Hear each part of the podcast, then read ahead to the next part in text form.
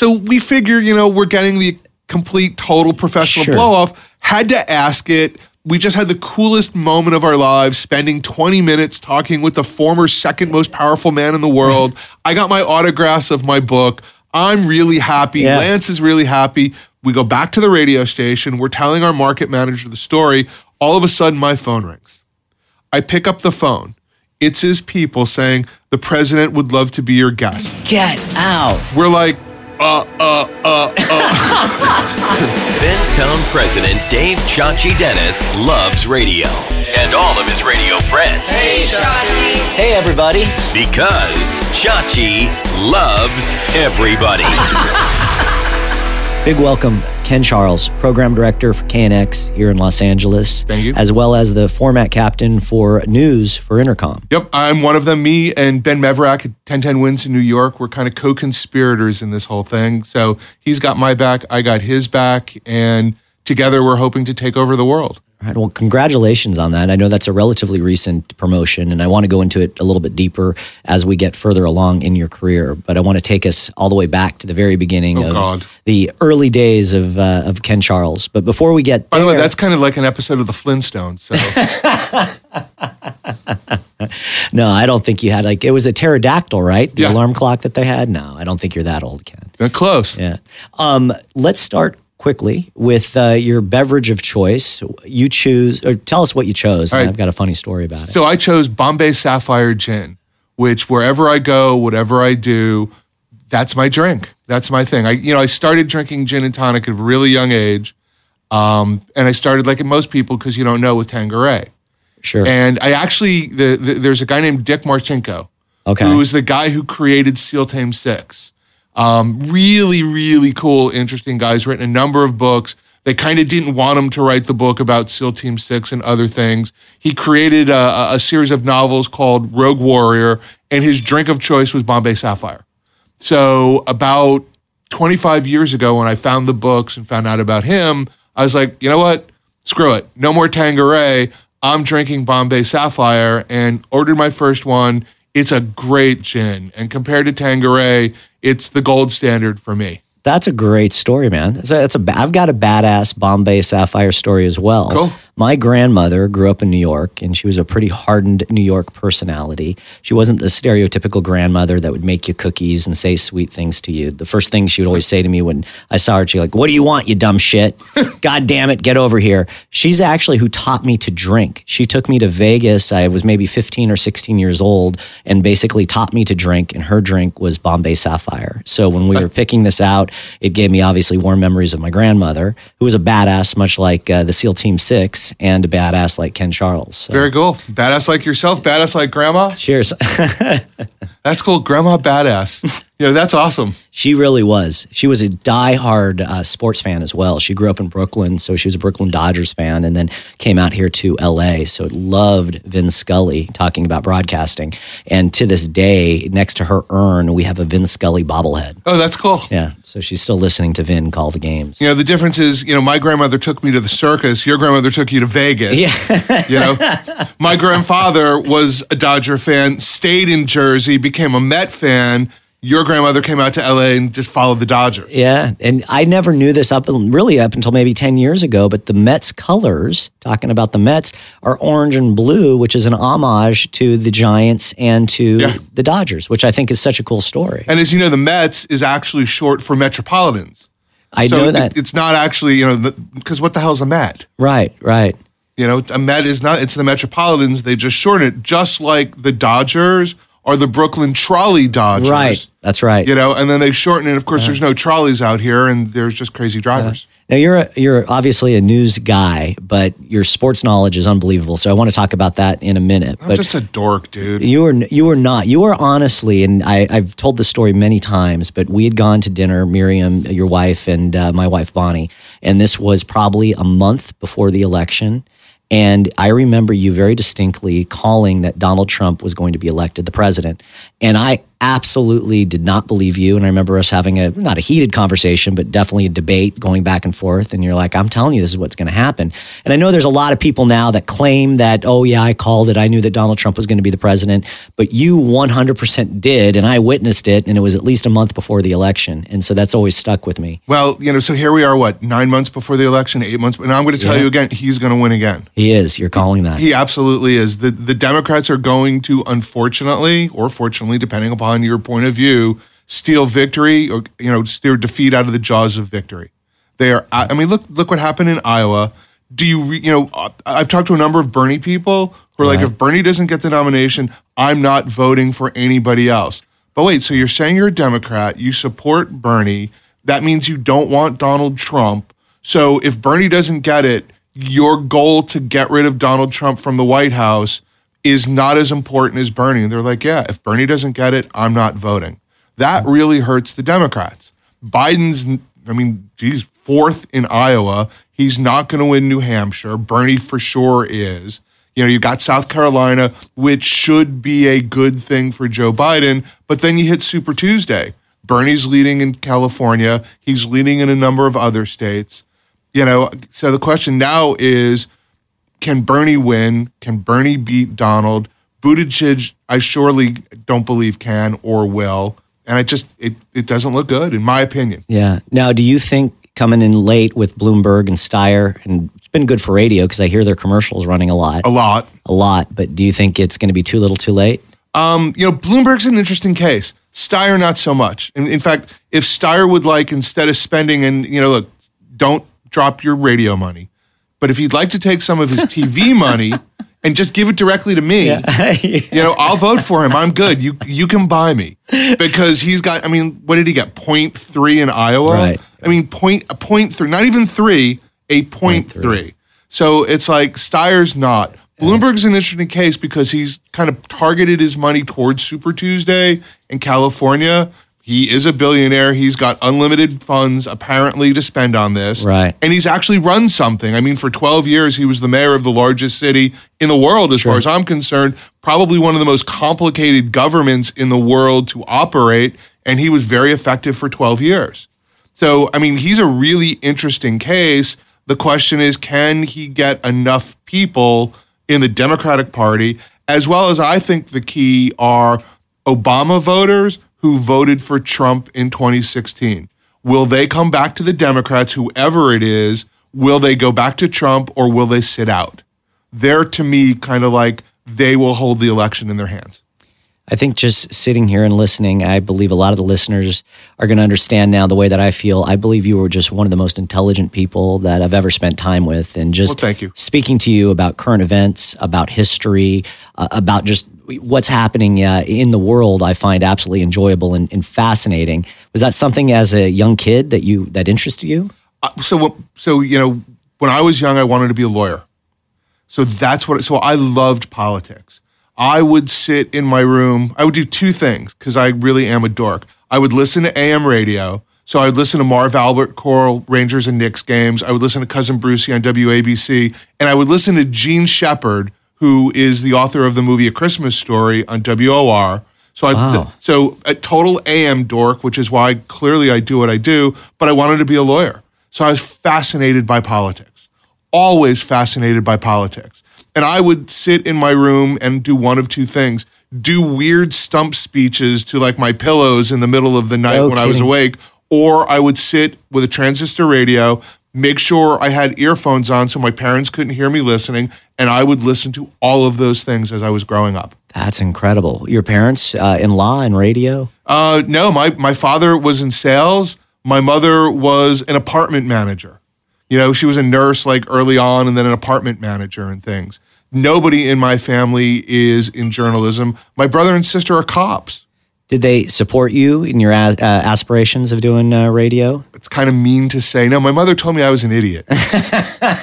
you know, I, I'm in graduate school. I got into radio by accident, you know, and again, I'm going to graduate school, A, because I kind of screwed around a little bit in college, like most of us, and I couldn't, I wanted to go to Harvard Law. That's what I wanted to do. And you had huge goals. You know, and my undergrad, you know, look, I did fine as an undergrad because I got into graduate school, but it wasn't getting me into Harvard Law. So I decided to go to graduate school, get a 4.0 in graduate school, and then that would get me where I wanted to go, and I got into radio. So I'm, you know, going for my master's in political science. I'm doing really well. I'm busting my butt, but you know, I got an accidental job in radio. Um, a kid who lived across the, the the hall from me at Florida State, where I did my undergraduate work, lived in the same place, Tampa. He got a job in radio. I wanted a job. They wouldn't give me a job because everybody knew I wanted to be a lawyer. And then they fired a woman, and I'll never forget her name. Her name is Yvonne Levin. So they fired Yvonne Levin. All of the full time board ops went into the program director, who, by the way, is Drew Hayes, who is the program director, general manager at KBC here No kidding. and said, if you don't hire Yvonne back, we're going on strike. In my first management lesson in radio, Drew fired them all, said, you don't have to go on strike. You're fired, get Whoa. out. Made my friend and all of the part timers full time. They were now so desperate for part time board ops, I got my gig in radio. That's incredible. So had you run a board at this point Nope, nothing. nothing. I'd hung around the radio station. Now and again, some of the guys who were on on the weekend would put me on the air because I was a political science guy. Okay. But nobody. By by the way, Ken is getting over a flu, and I'm getting over a cold. So we make a fine pair. The two of us are going to be coughing. Yeah, it's, uh, it, it's not coronavirus, I promise. Right. You know, but it was influenza A. You know, I, I, I, I, I don't believe in the flu shot. I'm one of those people. Like I had a total herd immunity. It's like no, but clearly my herd isn't as you know smart as I thought they were, and so my herd brought flu in. I got the flu, and it's just been a living hell ever since. sorry, man. But anyway, so they made all of the part timers um, full time. They were so desperate for part time board ops. I got a part time gig.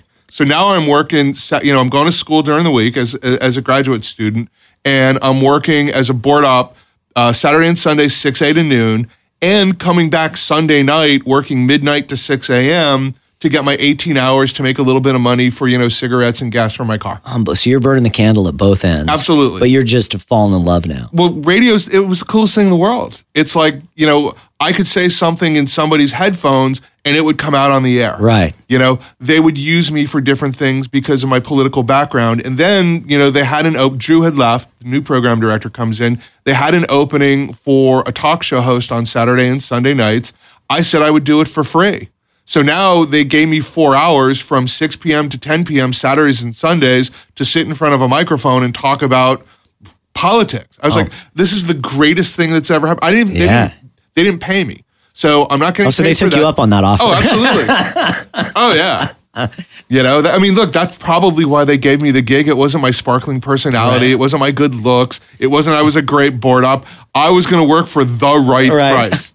You know, so now I'm board opping and doing this. So I'm making, you know, 60 bucks a week. And my mother's like, You're making $2 an hour. You're going to be a lawyer. Are you out of your mind?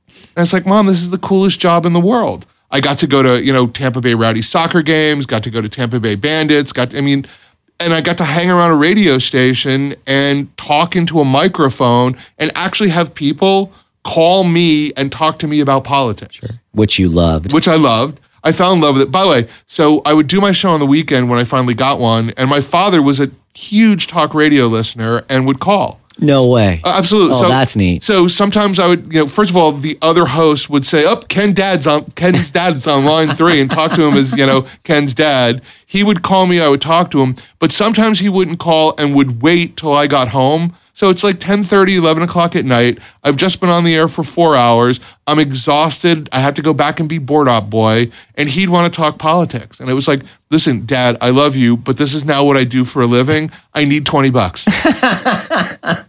You're not going to pay me to talk politics for you. This is my job now. I'm not doing it. So your family, or at least your father, had political interest and liked to follow what was happening Yeah. in, within government and so forth. Yeah, I, I- you know, my brother and sister are cops, so but they were my sister was, my brother really wasn't. I was kind of, you know, raised by wolves. I'm I'm I'm the anomaly in my family. So you're in graduate school, you're board opping, and you're doing weekends all Mm-hmm. At the same time. Correct. How did you manage that all? Just youth? Um yeah, you're 20, you're you know, or 21, you're doing what you love. Um what could be better than that? You know, could I do that now? No, I'd be, you know, dead in a, in a corner someplace. Were you pulling good grades too? Um, I got a 4.0. I got I got my master's with a That's 4.0. Unbelievable. You know? really impressive. It was- and that's my wife's going through her master's right now, and I had no idea how difficult it, it was until now. I've gotten to look over her shoulder a little bit. I don't even know. I can't help her at all. So much of it is over my head. You know, uh, it, it, it, it, you know, look, you're reading four or 500 pages a week. You're responsible to go to, you know, somewhere between eight and 12 hours of class. Then you've got all that reading. And graduate school is not like undergrad.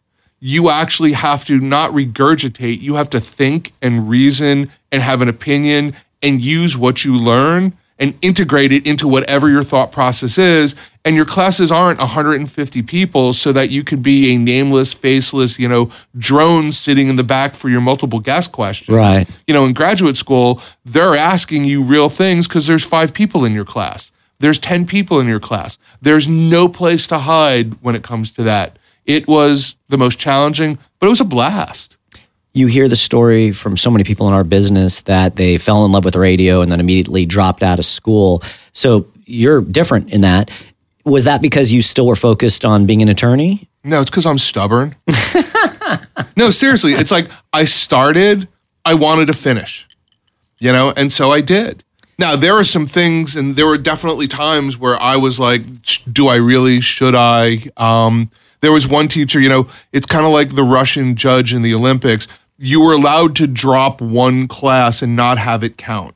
So, because of what I was doing professionally, so now as we get towards the end, I'm working full time. I'm the executive producer at WPLP. So, I was booking all of the guests. And there was one class that I missed three times.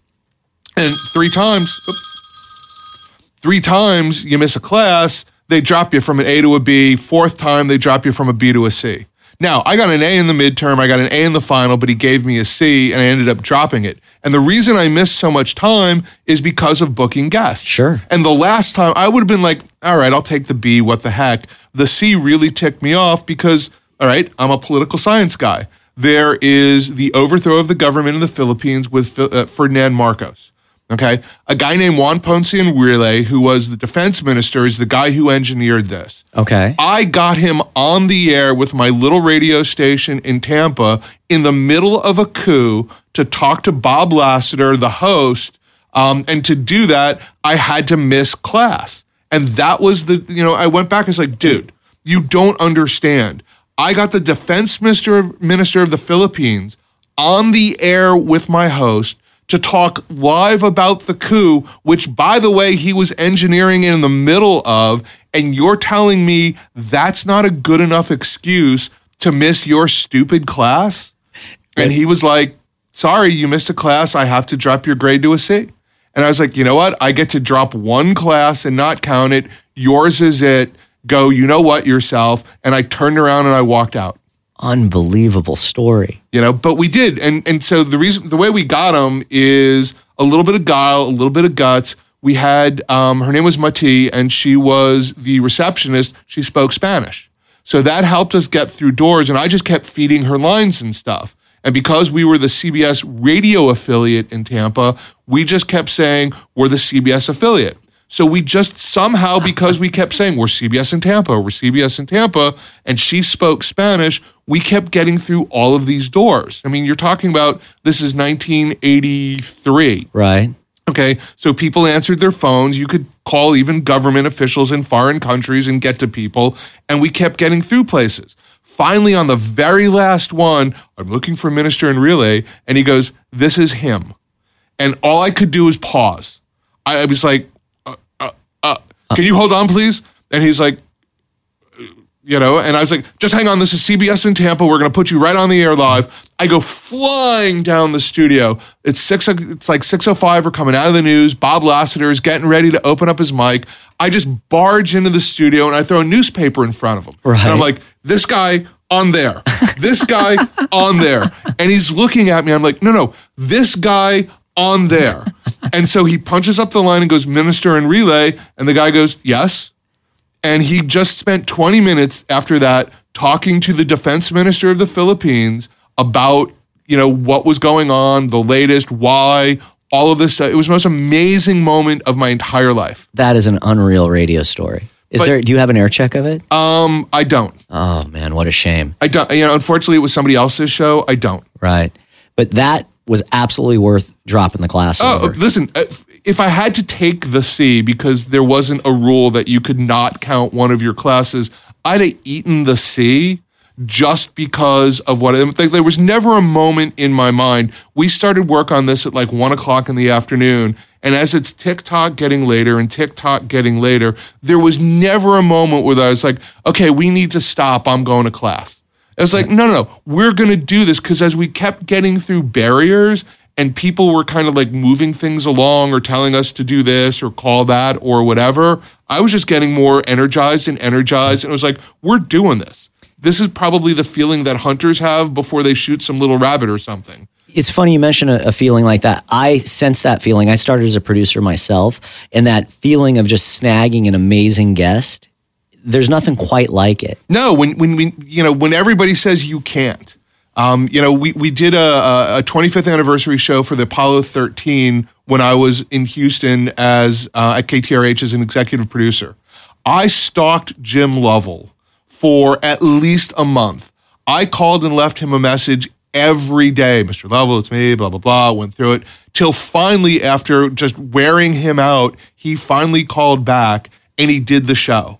And not only was that the coolest moment talking to Jim Lovell and getting to do the show, but during the show, towards the end, his son called.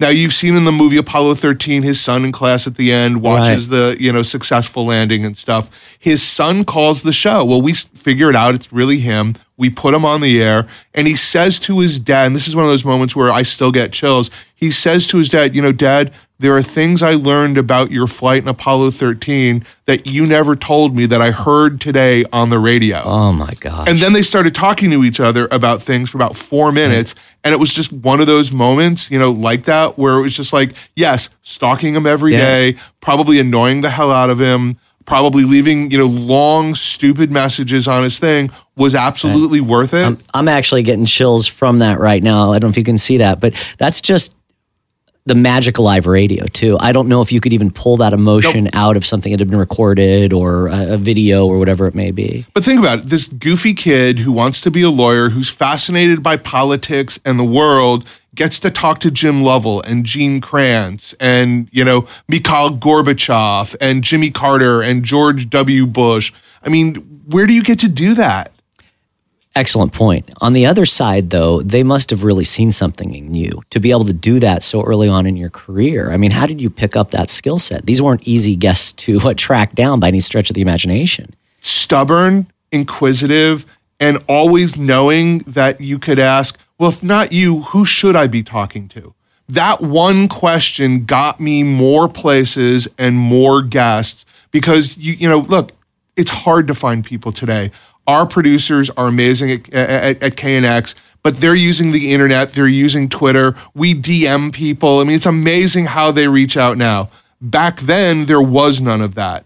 There was no finding people on Twitter and Facebook and the internet. You had to kind of like know a name, hope there was something in information, start someplace. Right. And then often when you started, it was never where you ended up, but you had to just be persistent and you had to, when you got somebody on the phone, ask the right question. And I learned early on that for me, the right question was, okay, who should I be talking to? Well, how do I get a hold of them? Do you know? And it's just that persistence and stubborn nature got me where I got. And the other thing is, you know, I so I'm a board op for Morning Drive with a guy named Don Richards, rest his soul, at WPLP in Tampa, and you know, it's a three person show. Don, the anchor, and I'm the board up. Well, there's nobody to book guests. There's nobody to do anything, so I just started doing it. We would see, I would see stories in the news or see stuff, and I go, "Hey, I'm going to try to call this person." and I would just call the person. Sometimes we would get them, sometimes we wouldn't and put them on the air. So I just kind of, you know, being stubborn, being persistent, really just trying to, you know, look, it was a time in this business where if you wanted to do something, say, hey, can I do this? Like, sure, go ahead. There were no rules. We were writing the rules, honestly, for a lot of this stuff. So I just did that. I was You're- that guy. Your stubbornness and your persistence is a remarkable attribute. Um, I don't know if you've Well, read. my wife doesn't think that sometimes, but okay. Well, at least in the business side, but I don't know if you've read Shoe Dog by Phil Knight, uh, the guy that uh, started Nike. Oh. And he talks about there's in, in some business school now, they talk about how you should pivot and people should kind of move, change paths quicker than what we probably were taught in the past. But his whole point was is that charlatans tell you to do that, that you need to stick with something and really give it a chance, that we give up now too easily and we, we stop because we we, we, we there's a roadblock or whatever it may be, and so we're like, oh, that's it. But that's a really interesting attribute that you brought up. I hate the word no. Me It too. It pisses me off. Me it's like, too. You know, there's no no. It's like yes. You know, it, at, at the very least, it's no but. But there's no no. There's no I can't do it. There's no I'm not going to do it. There's no I'm not going to try. It's like if you want to be successful, do it. Just don't let the roadblocks that people put up get in your way. You know, and, and and that's you know, I guess I've been really, really lucky and fortunate in my career that I've had people that I've worked for and with that embraced that about me, that allowed me to be that guy that would fight the good fight, that would not only not say no, but would figure out a way to get the yes. You know, and a lot of people don't like that. A lot of people don't want their employees to challenge them. I've been really lucky both with the company I work now, Entercom, CBS, iHeart, that for some reason they embraced that thing about me, um, put me in a position where I could do it and thrive. And here we sit 400 years later.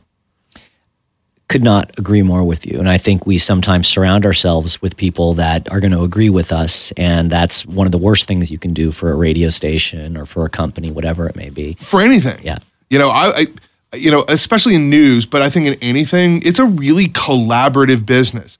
I'm a, I- you know, I am a smart guy. I think, you know, I know what I know. No doubt you're a smart guy. You are remarkably uh, smart. There's a lot of smarter people than me. I'm okay, but but you know, I mean, but but I don't know everything, and it's great to get different opinions from people in your newsroom, from your producers, from your talent, from your news director, from everybody who's floating around, because it's amazing the different perspectives you have.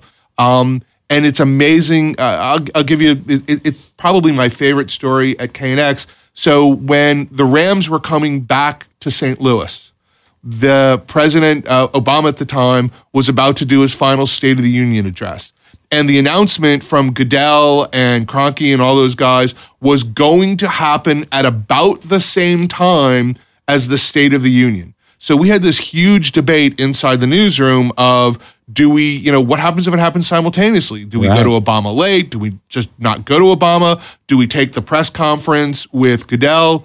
And which is gigantic news. gigantic local news. yeah. But I was really torn because it's the president of the United States. Right. You know, and again, it doesn't matter what you think of him, Trump, Bush, whoever, respect the office. Sure. And it's the president of the United States. It's his last State of the Union address or the Rams. You know, I mean, it's a football team. It's it's, you know, the fate of the free world and the Rams. Right. And, you know, I was kind of going back and forth and I had this kind of plan, but I threw it up in the newsroom and I asked, you know, our editors, I asked our writers, and it was really, you know, especially me at that point, I'd been here less than a year in Los Angeles. I'm kind of the outsider. I know what I know, but I don't know what I don't know. And to get their perspective, and they really put me in a position where it's like, you know what? We can, uh, he does the State of the Union every year. He's done seven of them. This is going to be his final one. You know, the next guy is going to do the next one. But the Rams only come back to Los Angeles once. Good point. So the, the- you know what? I changed my plan midstream. I was like, you know what? Screw it. If it happens simultaneously, we're going to do it. It actually worked perfectly. That they made the announcement. Kroenke spoke, or Goodell spoke, Kroenke spoke, and then like two minutes later, Obama began. So we were able to do them both. Couldn't have been orchestrated any better. No, absolutely. But it was somebody in the newsroom who absolutely made me see a different side of it, and we changed midstream. And, and I Or really being as connected as you are, I'm surprised you just didn't call President Obama and ask him to hold a couple minutes. he was busy. He was in, you know, he, he, he, was in, in, in, you know, the, the Capitol, and yeah, you know, sure, I get it. Some people take my calls. He wouldn't, you know. But but it, it it's it's a very collaborative environment, and I've just been really really lucky that, like I said, whether it was iHeart, whether it was CBS, whether it was Entercom, the people that I worked for and with embraced that about me and kind of knew Um, because I made my bones as the guy that I would fight. I mean, you need to let me come to bat and fight, but you know what? It's not my radio station. It's your radio station. So as long as you let me fight, you know what? If you make a different decision because you're in that position, I'm going to respect that. And then I'm going to march up the hill, you know, and I'm going to shoot the enemy. That's my job. And so I think that part of it allowed people to trust me and respect me and allowed me to fight. And I did. I've, I've made my career that way. And I am so thankful for, you know, Tom Poleman and Brad Harden and Brian Olson and Mark Kopelman and just the list goes on and on. Scott Herman, my current market manager, Jeff Fetterman, Dan Kearney, you know, all of these people, you know, could have easily just said, you're a pain in the ass, get out but allowed you know me to fight the good fight. Brian Purdy, who's in Dallas, who work, you know, all of these people embraced that part of me and allowed me to do it, and it's the reason I am where I am today. Is all of those people. Yeah. Well, you've worked with some unbelievable people.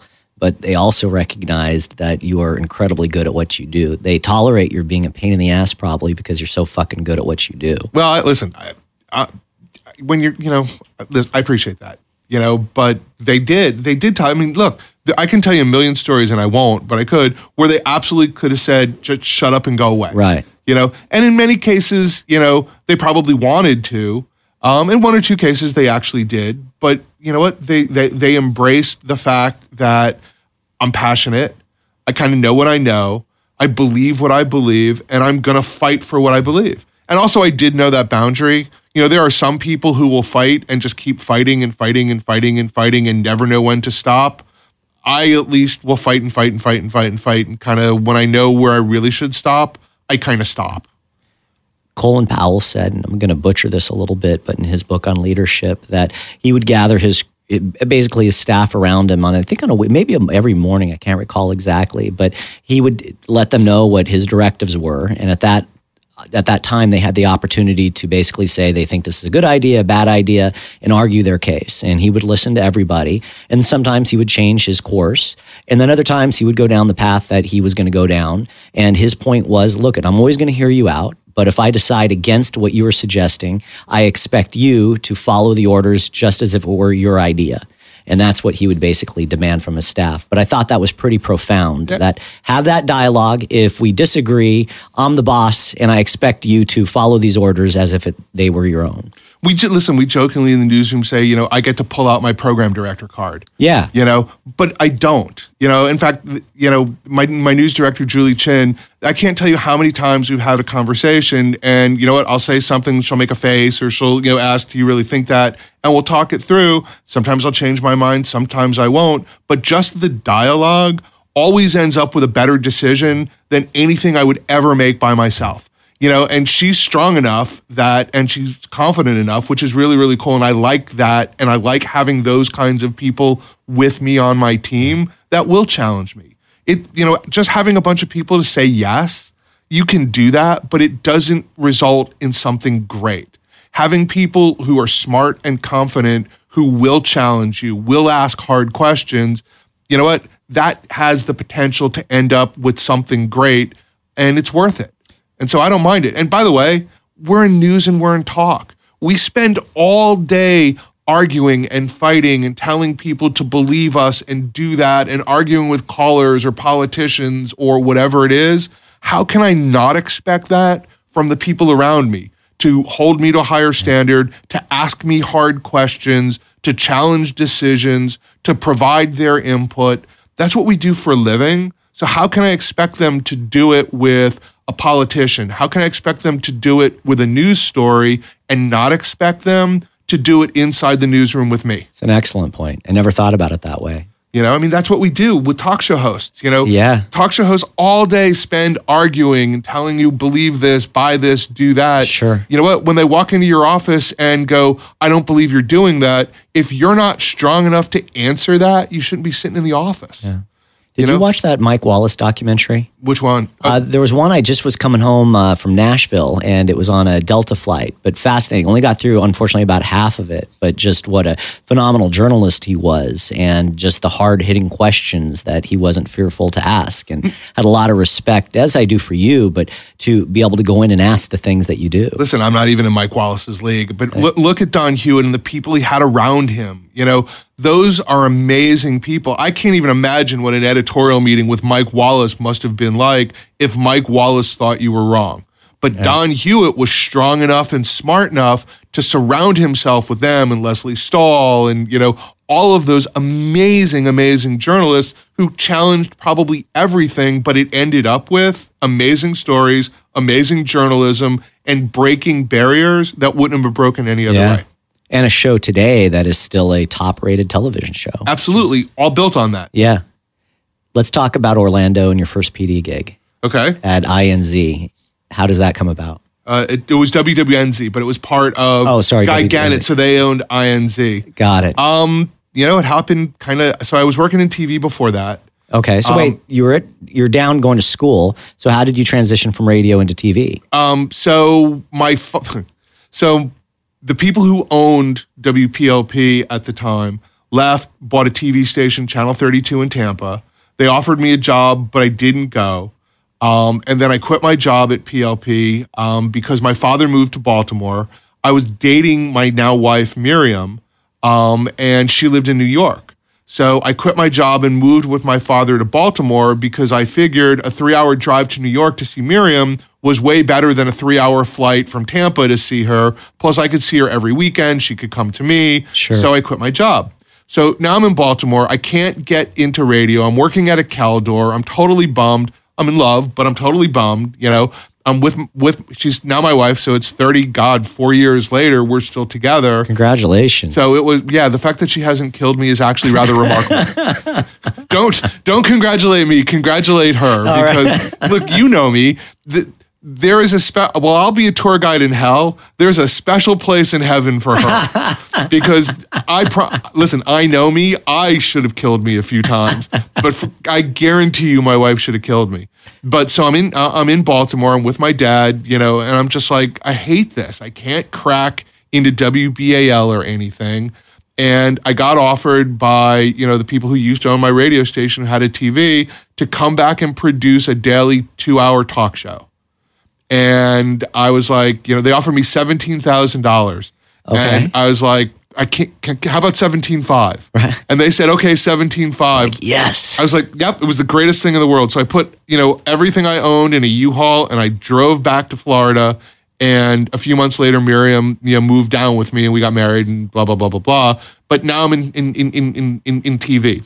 So it's a music video television station, channel 32 at the time, with a daily two-hour live talk show done by a former radio talk show host at the time named Richard Shanks. really? So almost like an MTV type. It was an MTV, and it was because it was so expensive to get syndicated programming that music was free. And MTV was, you know, Oh. you're talking about 1986. So it's kind of, MTV's in its infancy. This was a local thing with local jocks, but they needed some kind of a public service um, program. And since they knew the radio people and they were radio people from talk, I mean, D- Dan Johnson um, and his wife Joe put talk into Tampa with, with, with WPLP. So they created this two hour show and they brought me in to produce it. And so I was there for a year until Richard Shanks, and you can Google this because it's out there, mooned our audience. Get out. Okay, so listen, I don't you don't make this stuff up. Okay, so and this is God, this is this is my life.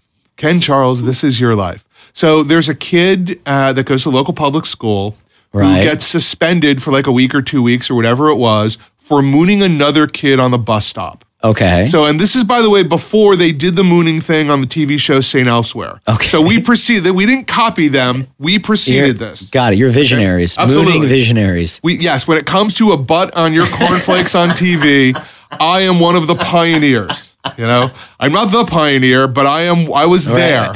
You know, I'm I'm the Buzz Aldrin of, of butts on TV. You know, your Neil Armstrong was a guy named Richard Shank. So Richard wants to, you know, take up this kid's cause and show that mooning isn't a big deal. So we now go to Dan and Joe, the owners of the radio station or TV station, and have this whole conversation about what he wants to do. And you know, God, God love him, go show me.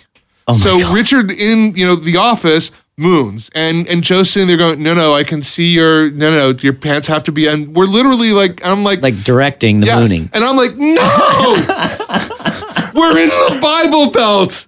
No oh one Oh my wants to see your butt. No, don't do this. But, you know, and again, you know, being the good guy, fought the good fight. I got overruled. We're going to do it. So the next day, Richard, you know, does his monologue, talks about this kid, comes out from behind his desk, takes off his pants, and moons our audience.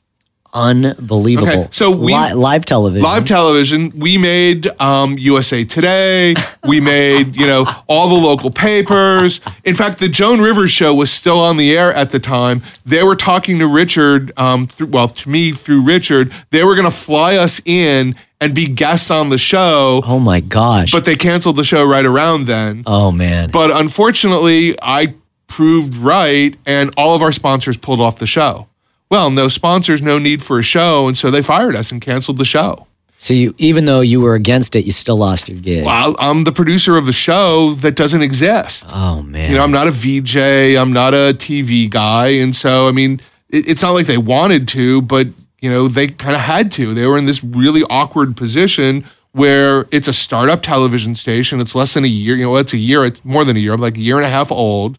You know, they're trying to fight as hard as they can to really keep it going and do all of this stuff. And now you've got, you know, the mooning talk guy um, who showed his butt to America in their cornflakes. and nobody's going to put their money on this station as long as we're there. So unfortunately, we were on the beach. So on the beach, and how I got to, to uh, you know W- WWNZ was somebody who I knew from WPLP became the general manager, and basically I stalked him for a while until he hired me for my first gig as a program director. your persistence paying off again. Um, either that or he just wanted me to shut up and stop calling him. Was there something outside of not mooning your audience that you were able to apply that you learned in television and apply to radio? Um, yeah, TV sucked. you know, if you didn't have a picture, you couldn't do it. If somebody wasn't in your studio, you couldn't do it. Right? I, it made made me really realize that radio is immediate. Radio is you don't wait for anything. You get somebody on a phone, whether it's a reporter at a live shot, it's a guest from the middle of the giant news story, whatever it is, and you put them on the air and you move, and nothing gets in your way. We didn't have to wait for the six o'clock news. We didn't have to wait to get a camera crew over there. A guy and a phone, and boom, or a woman in a phone, and boom, you're on the air with whatever that story is. That immediacy um, is it was just it, it- it was an aphrodisiac. It was just so cool that it really showed me that my path and direction, no TV, radio. Radio was the space. So now you land this gig. I mean, you incredibly excited at this point. Your first program director gig and in Orlando. I mean, it's a good size market. Yeah, I mean, it, it, it was a great radio station. It was a good market. We had you know good talent. It was it was a really cool thing.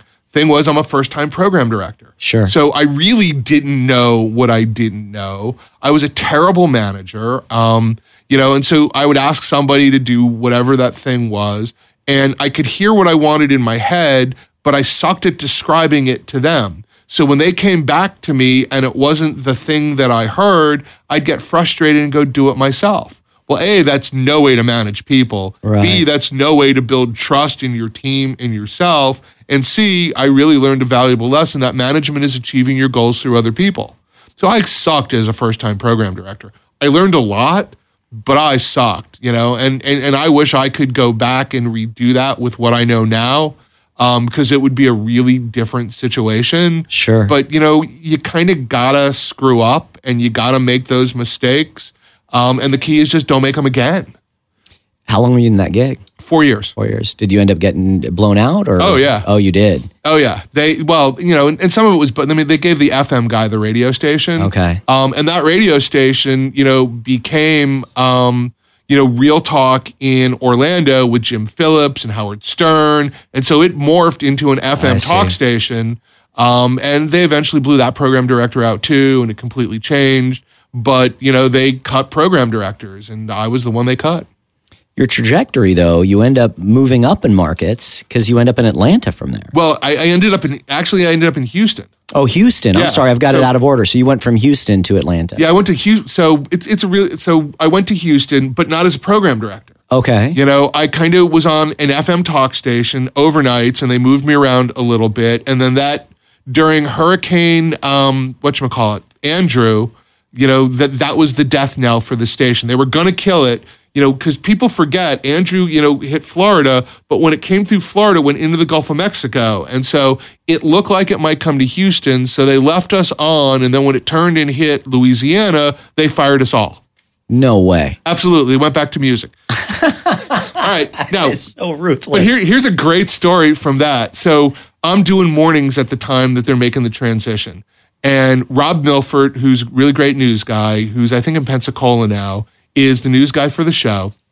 And he finds out they're got to change format. And as soon as my show's over at nine o'clock, I'm getting whacked. Everybody else is getting whacked. We're done.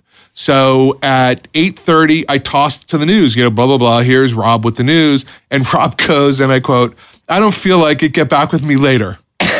okay. Now I'm on the air. My news guy just said, I don't feel like it. I, you know, get back with me later. I'm like, holy, what's going on here? And so, you know, I go, okay, let's take a break. Hit the break. I go flying into the room. He goes, dude, go look in that production room. There's a guy with a whole bunch of CDs and stuff. They're changing format. They just fired me. When you get off the air at nine o'clock, they're going to fire you. Everybody else is getting fired today. They're going to music. So I go back in my studio. I'm like, what do I do?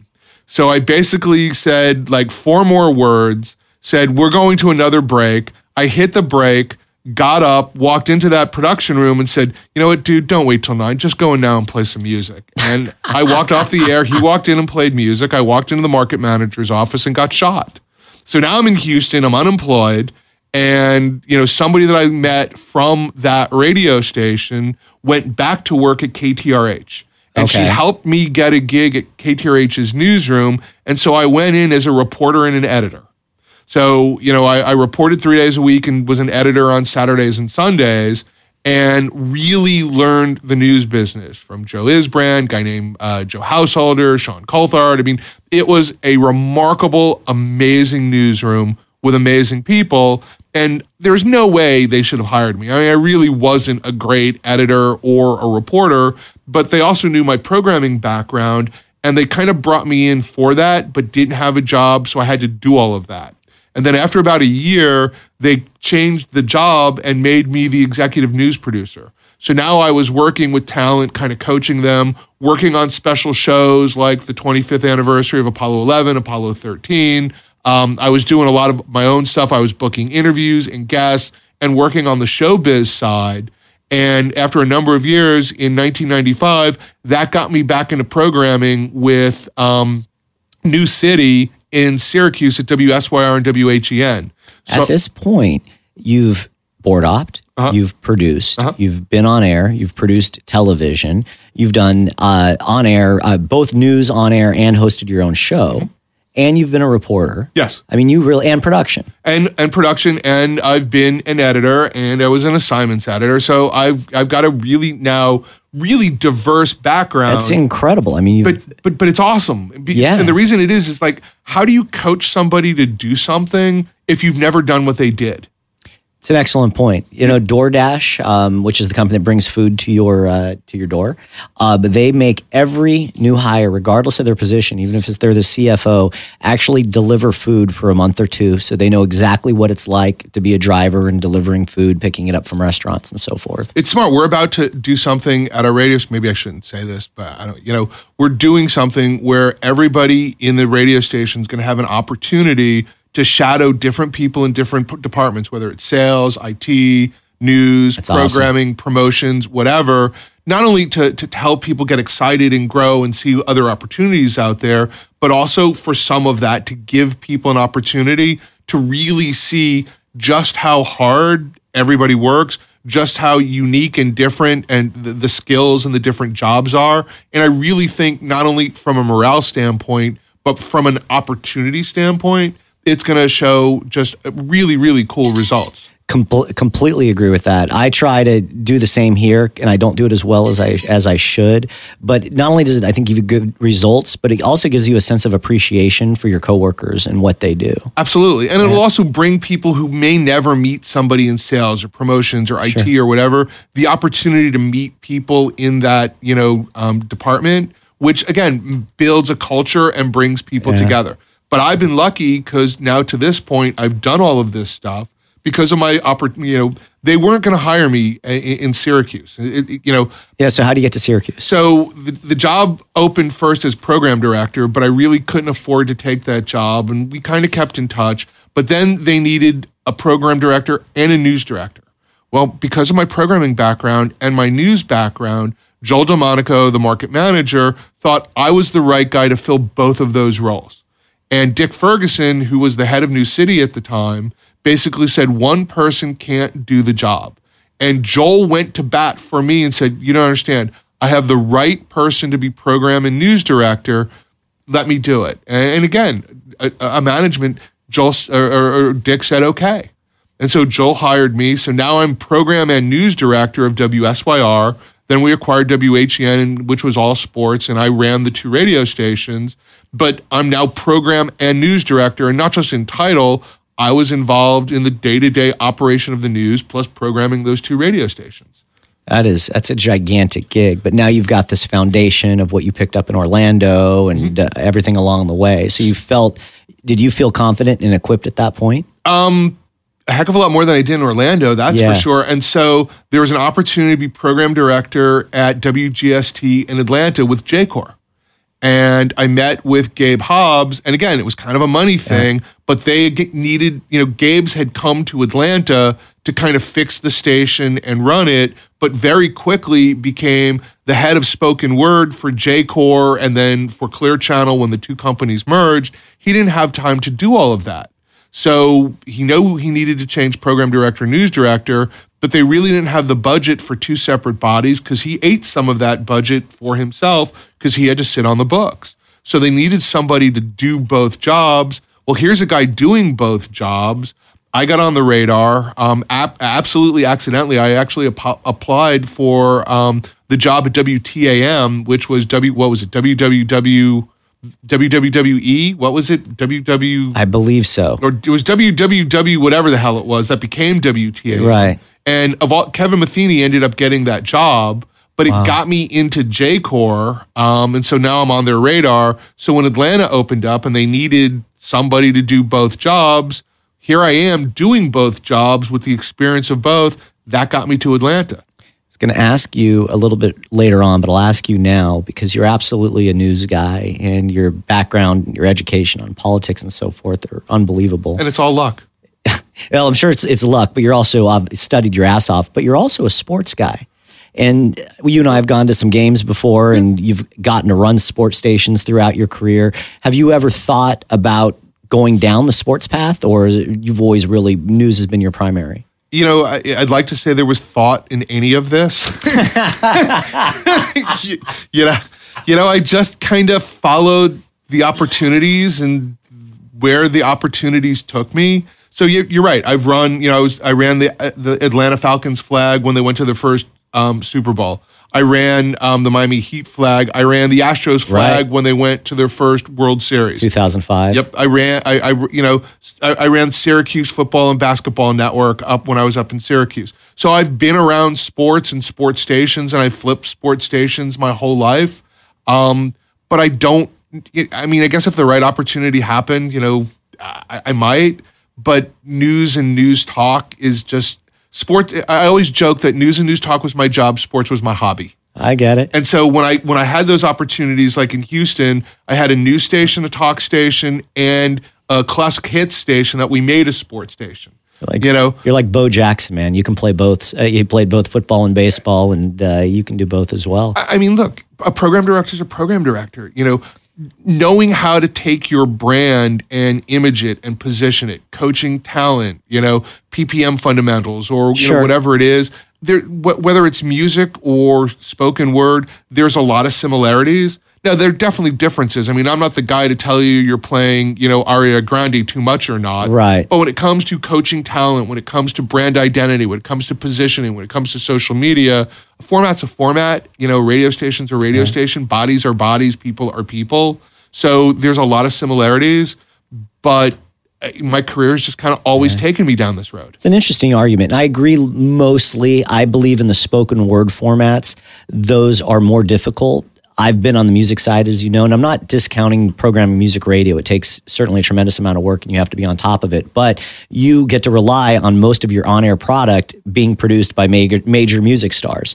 You've got to produce on the, certainly most of the time, on the, with the exception of the actual games, you're having to produce almost all the content on your sports station. And certainly on your news station, you were producing everything. Um, listen, there's a definitely a different skill set, but a smart program director can do a lot of things no matter what the format. You know, you were a good program director, dude. If if you got your hands on a news station, maybe the content and other things weren't necessarily be what you're most comfortable with, but you've got news directors and editors and people around you who's that expertise. But the sound of the radio station, the Right. brand identity, the positioning of the radio station, how to execute all of that in a cohesive, entertaining, you know, f- you know, fundamentally sound f- with, with, good flow and good, you know, all of that stuff. You could do that tomorrow.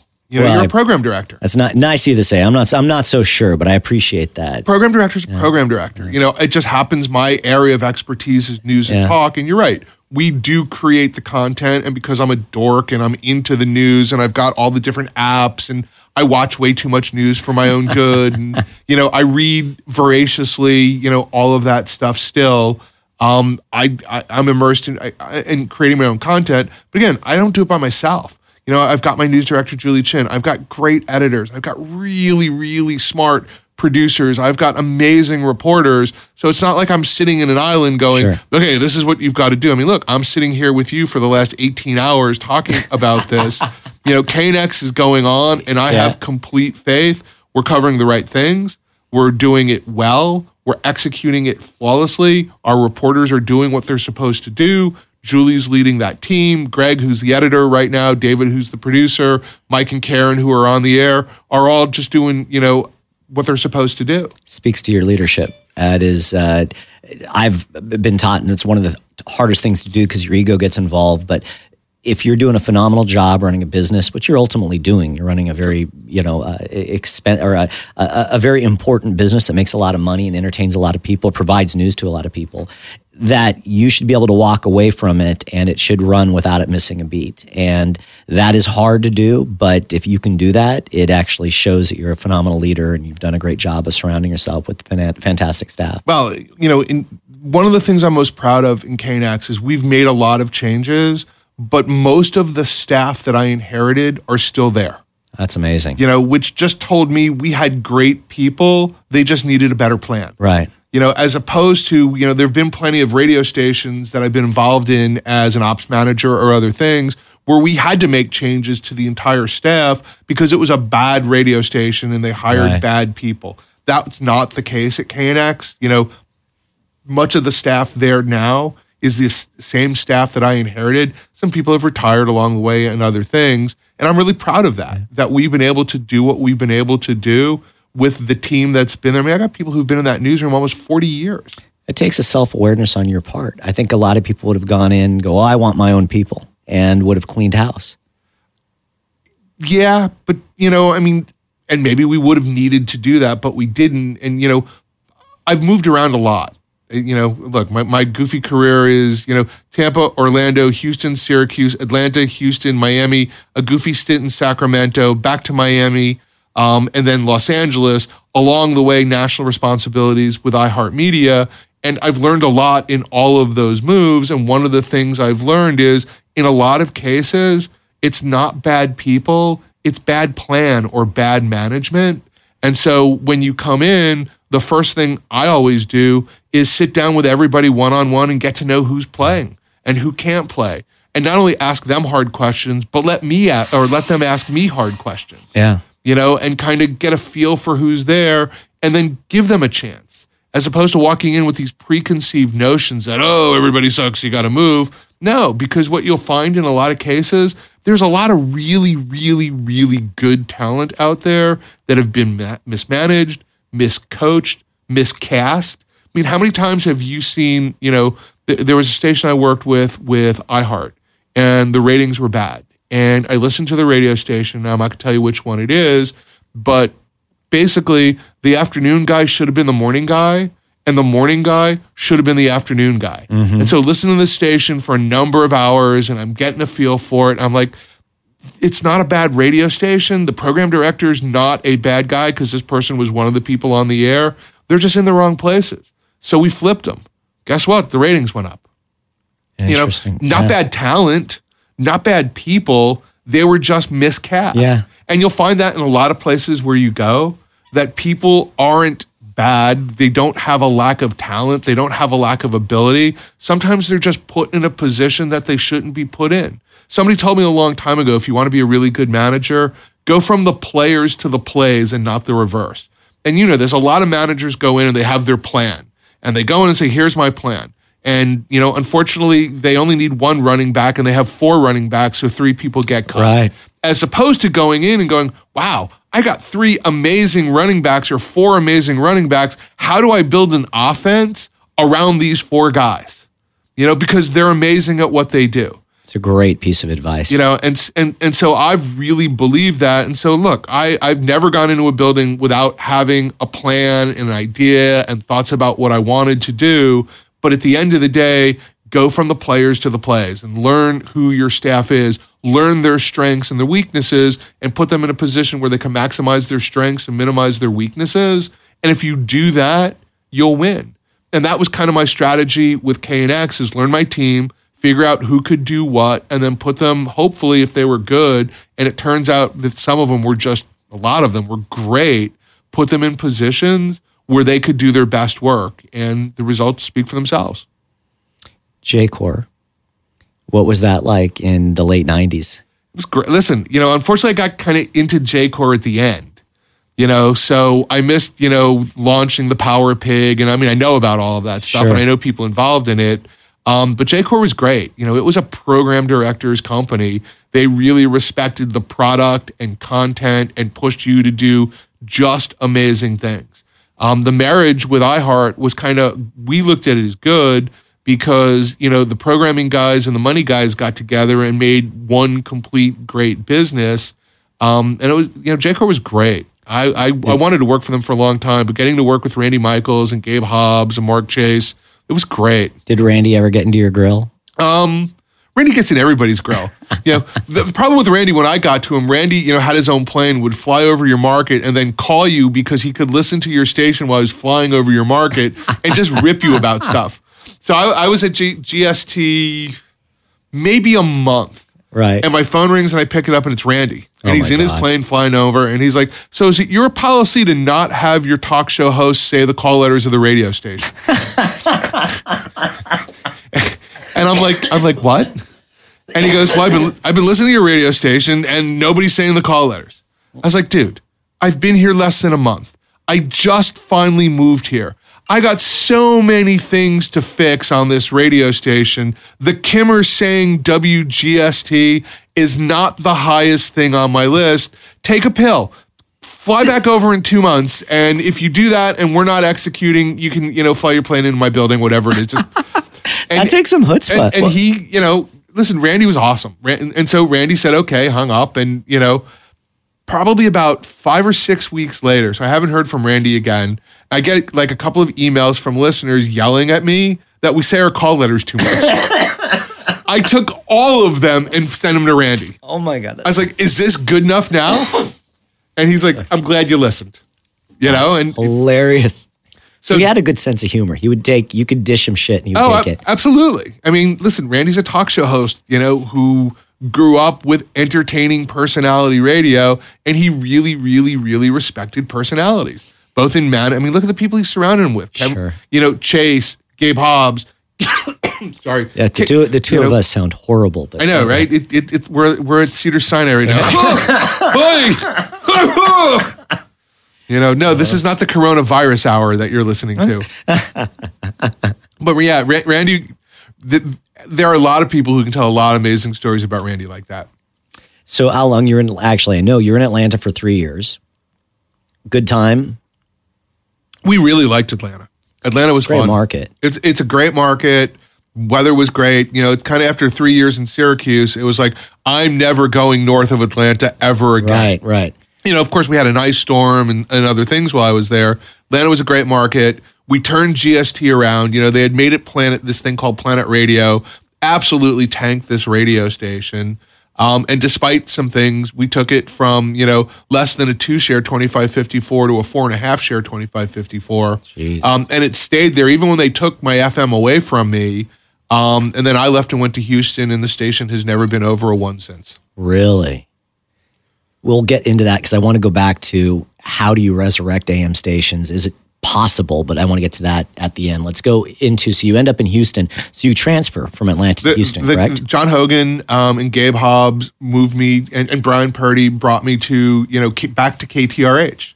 So where I worked in you know news, now I'm back as program director for KTRH, KPRC, and KBME. It's a gigantic gig. Um, it was a great gig. Yeah. You know, K- KTRH was the news station, KPRC was our talk station, and that one really needed to be resurrected. So at this point, they saw what you did, did at GST, and they're like, "This is amazing," and they wanted you to basically come in and change Houston. They, they wanted me to do that, and I wanted out of Atlanta because they took my FM away from me, and I was pissed. Uh, why did they take the FM away? Um, you know, look, it, it was nine, it was 2000, 2001, about the time of the dot com bubble, but Atlanta at the time was really, really under radioed. okay, And so, you know, they felt that they could make more money with two stations with two different formats than one station taking up two signals.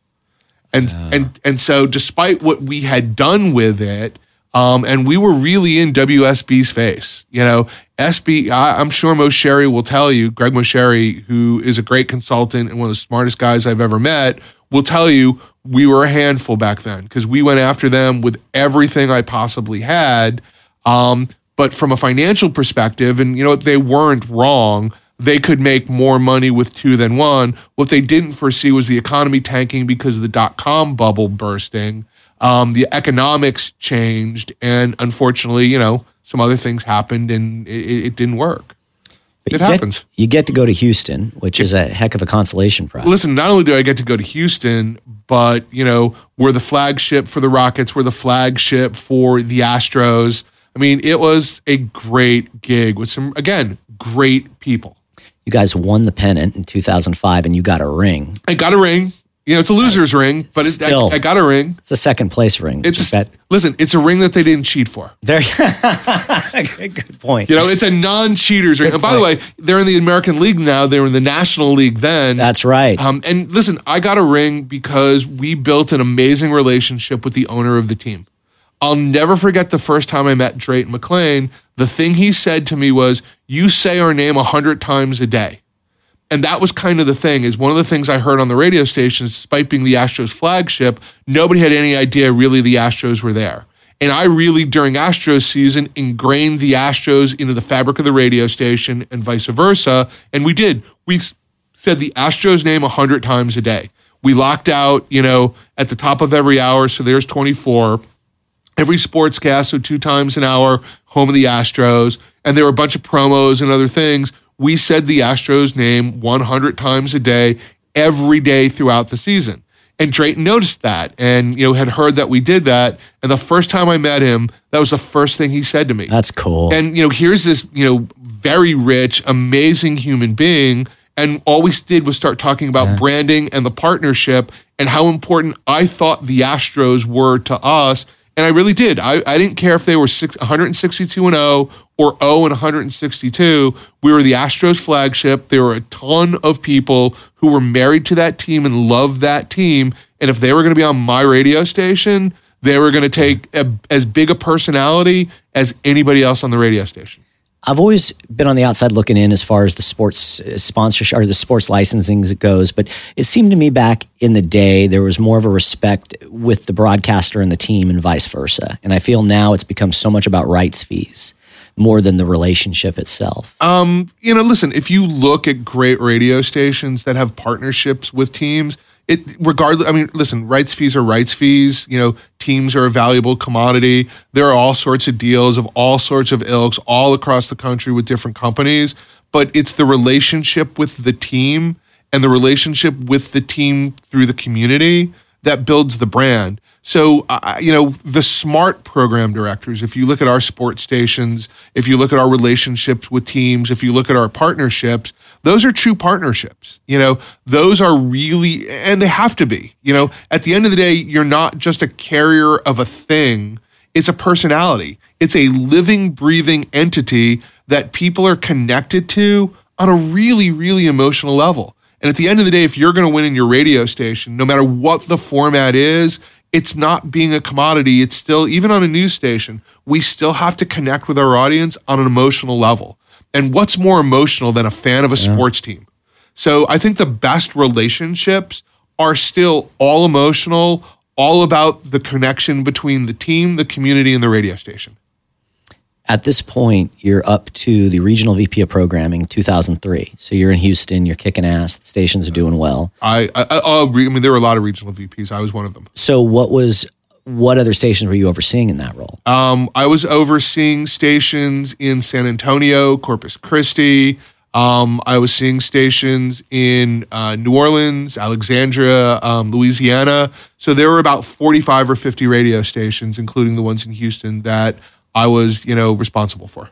How does that change your day to day? How were you able to manage all that? You just do, right? I mean, you got good people. Um, I, you know, I, you just do. I mean, I I don't know any other way to say it. I mean, we're in a business now where if you want to only do one thing, you're not going to be around very long. Right. I mean, I hate to be crass like that, but the best programmers, the best sellers can sell multiple radio stations. The best program directors have their hands in a bunch of different things, including social media, for us, radio.com, working with those teams. It, it's not just one team. So, you know what? It was great prep for the as radio evolved, being able to juggle lots of balls and do lots of things and not be married to just one thing. Did you feel like your primary station suffered at all? No. No. No, I mean, listen, at the end of the day, that was my job. Right. And so they can't. Um, you know, so you have to make time for everything. So it was editorial calls in the morning, it was working with talent and talking to program directors and traveling and all of the other stuff. And you know what? It, it's not just me. I mean, look, look at any company, whether it's our company, lots of people are doing more than one radio sure. station. You know, that's part of the business. And I don't know necessarily that's good or bad. It just, every it business. I mean, look, your business, any business, people who can only do one thing, you know, are less of a, commodity to the future of the business than people who know multiple yeah. things and can do multiple things and can juggle multiple things. It's crucial. Yeah. No, I 100% agree with you. I, I absolutely do. So you go back to Miami. I go, well, you know, I, I go back to Miami. Miami, Miami was home. Um, my father um, was going through health things. Um, it just, it, you know, it was the right time for Houston to say goodbye to me, and it was the right time for me to say goodbye to Houston. Was that tough to leave? Um, yeah, my wife, you know, had a lot of good friends there. We had spent, you know, 11 years between our two stints there. We really, really liked it. Mm-hmm. Um, it was, but it turned out to be totally the right thing for me, both from a career perspective and a personal perspective, because my brother, my sister, my mother, my father all lived in Florida.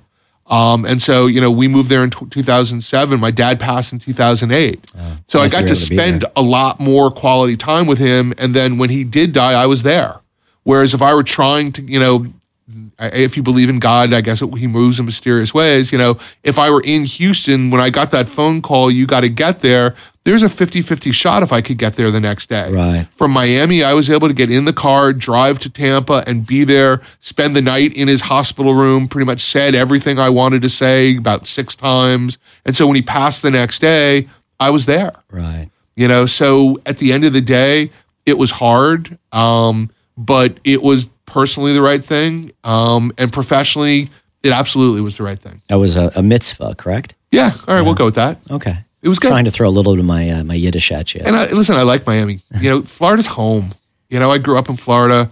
Um, you know, I'm the only Jew in the world that retired to Florida at 15 as opposed to 65. you know, so when we moved to Florida, Florida's home. So the opportunity to go back home, be close to my relatives, work at great brands, WIOD and WINZ, um, working with great people, George Toulis, Rich McMullen, and all those guys. And that's how I really got to know Tom Poleman. You Oh, know, and, and, and you know, because Poleman was um, i- i- in a regional position and they moved Elvis Duran. So he was doing both New York and at that time Miami as they were expanding his show. And Tom spent a lot of time down there. And that's how I got to know Tom. And so Tom was very instrumental in helping grow my career um, inside iHeart to finally the, the national programming position. So again, you know, maybe it was hard, but I was in the right place at the right time.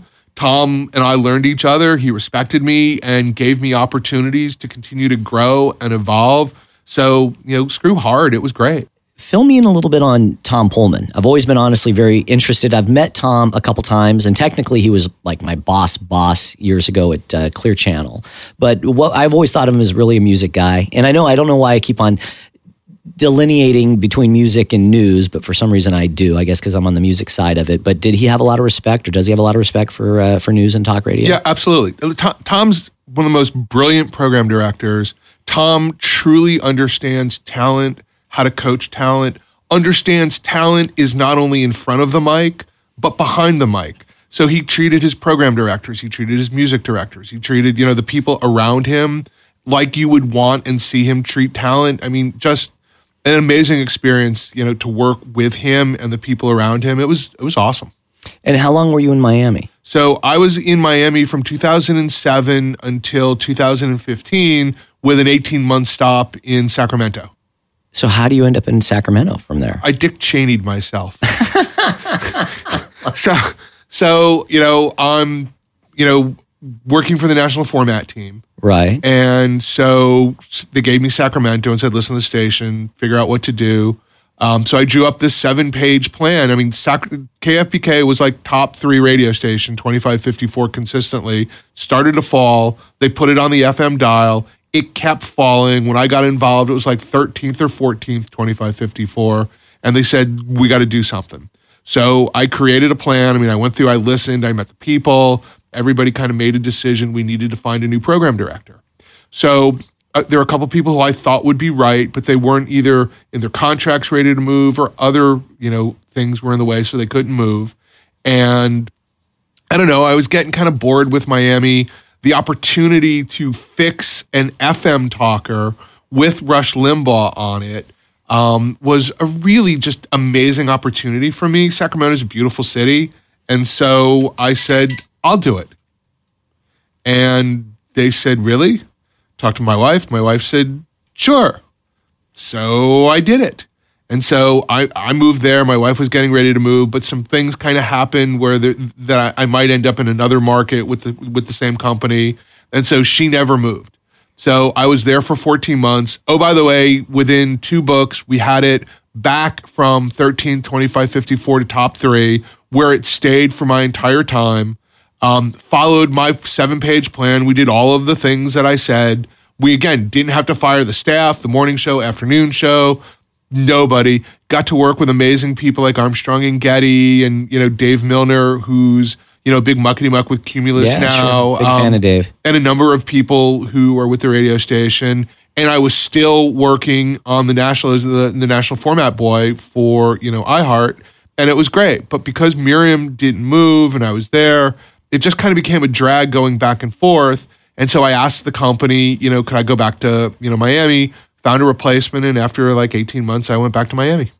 So you've, in a lot of ways, were a, a smoke jumper for Clear Channel slash iHeart. You would go in and fix some of their broken properties. I listen. I made my whole career of being smart enough to know following a great program director was really, really bad. you know, Al always go to something broken and try not to follow the beloved guy. Yeah. You know, you don't want to fire follow Bear Bryant. You want to follow the guy who followed Bear Bryant. You know, Great piece of advice. and so I've I've been lucky. I made my career going to broken radio stations and rehabilitating them. But you've done it in a way that's very interesting to me. You've, in a lot of ways, and you've referenced it a couple times, you've kept the staff mostly. All- but they were cast wrong in different day parts, or you you made tweaks to the lineup, but you changed, or but the lineup largely stayed the same. I mean, look, there were some times where you had the wrong morning show or other things, but in most cases, I was able to go into the radio station and be blessed with amazing talent. Right. That just, you know what, bad plan, amazing talent. And that's, you know, look, again, that's not a skill, that's luck. The skill part is, like I said, trying to follow people who are running broken radio stations that need fixing. You know, and while it is the it is a skill to go into a radio station that's doing well and not screw it up, I don't believe it's a skill I have. You know, I I like to change and evolve and and and you know mess with imaging and positioning and changing clocks and you know coaching talent on different things and you know evolving a radio station. That happens to be my skill. There are plenty of program directors who can go into great stations and keep them great and keep them evolving. My skill just has always been going into stations that were broken or needed something um, having great staffs and just bringing a different perspective or plan and working with the team to you know evolve and change the radio station. Tell me about KNX. How did that come to be? Um, you know, so I'm on. Uh, you know, I wasn't attached to revenue when I went back to Miami, and so basically we parted friends with iHeart. Um, so I'm on the beach, and they uh, listen. I was really lucky that they had let the program director go. Like the September. This is January 2015. They let the program director go in September of 2014 and hadn't filled the role. So now I'm on the beach. I'm looking for a gig, and Harvey Nagler, who at the time was president GM of CBS News Radio, Sure. said, "Hey man, KNX is still looking for a program director. You should call the market manager." So he made a call to the market manager, Dan Kearney. I called Dan Kearney, um, and we hit it off. And you know, look, I was lucky. Dan worked in Atlanta when I was in Atlanta, so he knew some of my work from GST. Dan worked for Cox in Miami when I was with iHeart in Miami, so he knew my work in Miami. So while he didn't know me, he knew my radio stations and a little bit about my reputation and what I had done.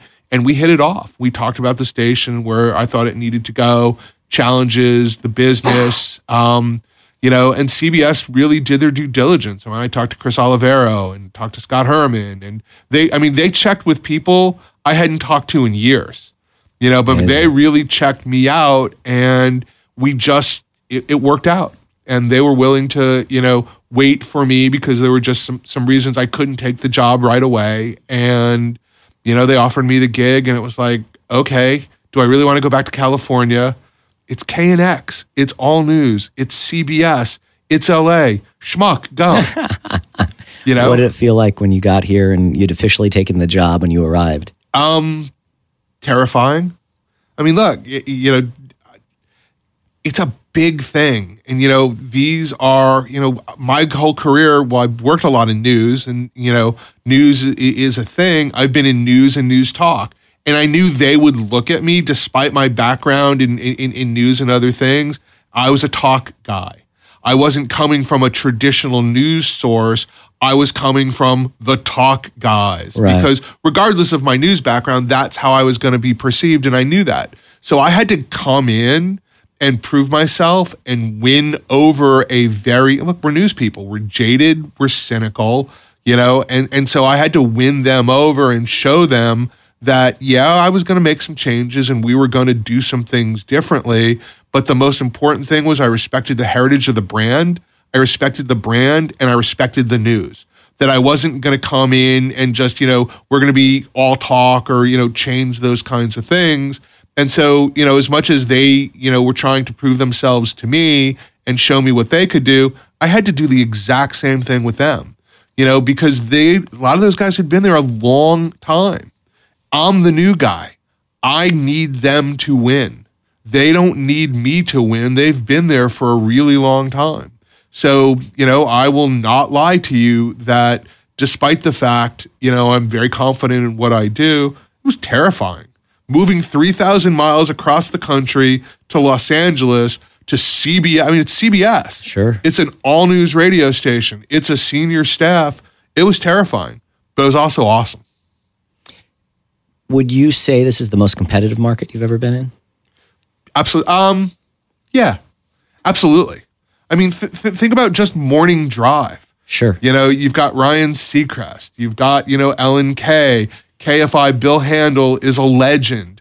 You've got, you know, on the FM side, you know, you've got Kevin and Bean when I came in. You, I mean, there are some of the biggest names and the biggest brands, and there are more signals here in LA than any other market in the country, even New York. So I, you know, absolutely, and they're all the competition. You know, Gary and Lisa on on on K Earth, been their heritage long time. I mean, you can't really name a top twenty radio station without a monster morning show. The cluster that you guys are in right now is performing incredibly well. Jack, K Earth, The Wave, obviously KNX. Um, how does it feel? Do you guys feel like you're winning inside? Is there a, a good vibe? Yeah, there's, there's listen, there's a great vibe. I love Dan Kearney. Dan did a great job. Um, the company made a decision and brought in a guy named Jeff Federman. Fed is just awesome. You know, Fed Fed's you know will often tell you he's a programming guy, but he doesn't just talk that talk. He walks that walk, and he really respects it. The other thing is because when he left radio until he came back for this gig, he was in the dot com or, or in, you know in the startup world. Right. So he really brings a totally different just mentality and vibe to innovation and a totally different vibe into building culture and a totally different vibe into you know how people fit in and how important it is to really really really respect your talent and your people um it's, so it's been great Always had a lot of respect for Jeff. He's got a lot of passion. He's enthusiastic. He's very pro radio, which is exciting. Yeah, I mean, look, he he's in you know the the, the startup world. He doesn't have to come back to radio. Wh- Why, why did he need ra- he needed radio? Because he loved radio. And at the end of the day, whether it's Tom Poleman, Dan Kearney, Purdy, working for people who love radio and it's in their blood is just the best thing in the world. And you know, with Fed, he brings all of those things, but he loves radio. Rush, we're fresh off the news that he's been unfortunately diagnosed with uh, with, with lung cancer. What happens? And I know obviously Rush isn't on your station, but what happens to the news format as a whole, the news talk format, I should say, as a whole, if Rush were to go away? Like I said, I'd rather be the guy who replaces the guy who replaces Bear Bryant. Right. Rush is absolutely the Bear Bryant of talk. You know, there are stations that exist today solely because of Rush Limbaugh. He changed the business, he changed the world, some for the better, some for the worse. You can make all sorts of different arguments, but he really revolutionized talk in a lot of ways. Um, he was the first, and being the first, being that first guy up Everest, which is what he was, um, he, he's a cre- incredible talent. You know, he he he got the showbiz. I mean, it's not. I, I realize that people, you know, look at him and look at his politics and other things, but he also understands it's show business. You know, I, I agree completely. and he's an entertainer. Yeah. Yes, he has his politics and he says what he says on the air. And like I said, you can like him or not like him, but the things he did for spoken word radio are flat out undeniable.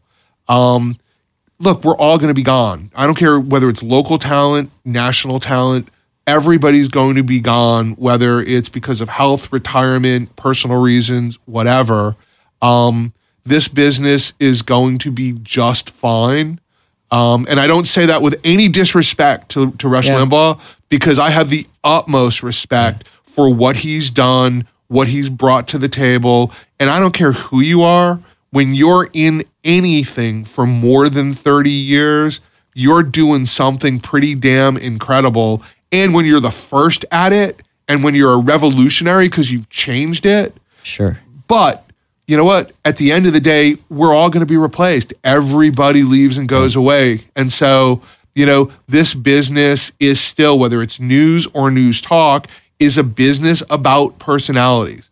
And there are some very big personalities, both on a local level and a national level, with, you know, Hannity, Beck, um, Mark Levin, and others. And so, do I want to see Rush leave?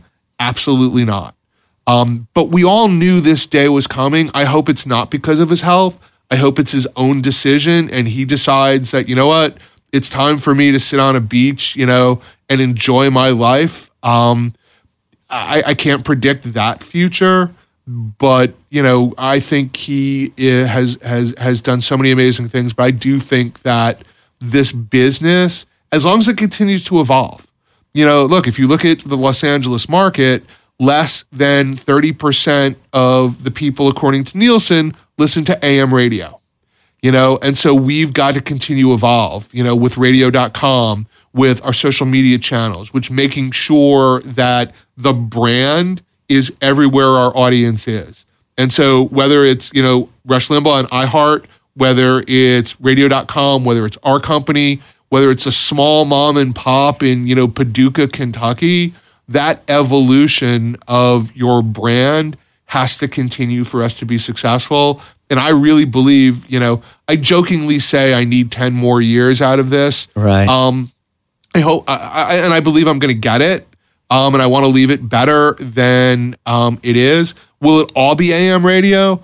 I can't tell you that, but I can tell you this: the brands KFI, WLW, KNX, you know, go through the list. Those are giant brands that mean something to a lot of people, Yeah. young and old, and they mean something to people in different ways. And so, whether it's an app on the phone like radio.com, whether it's, you know, in social media on YouTube, Instagram, Facebook, Twitter, whatever the next thing that Bill Gates wakes up and wants to invent is, or the Apple guys create, as long as our brands, whichever ones they are, are accessible in those places and continue to provide a product that is meaningful and has, you know, benefits to the audience, these brands are going to be fine. That's incredibly profound. A great example of that is obviously we know how hard print has been hit, but the New York Times, the Washington Post are actually thriving and they've done an amazing job of changing to the digital landscape. It is all about the brand. The strongest will survive. Yep. I think the weakers, the, the weaker stations or the weaker brands will fail to exist or will certainly be very different than what they are today. But I agree. I think it will transcend. If I, I believe that medium will be long, be around for a long time, but the strong brands will transcend whatever the medium is. Absolutely. And, and it's been proven that in all sorts of different product categories. And, you know, again, I, I don't care what your politics are. Think about what Rush has done for so many of the brands he is on. He, you know, he has transcended them. He has transformed them. He has connected them in a unique way with their audiences.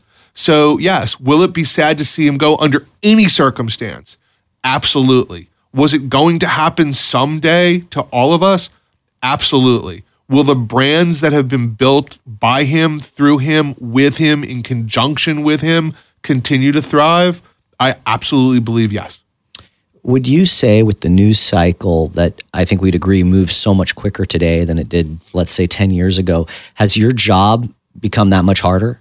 Yeah, I mean it's it, it's twenty four seven. You know, it's keeping up with a lot more things. It's making sure that your team is keeping up with a lot more things.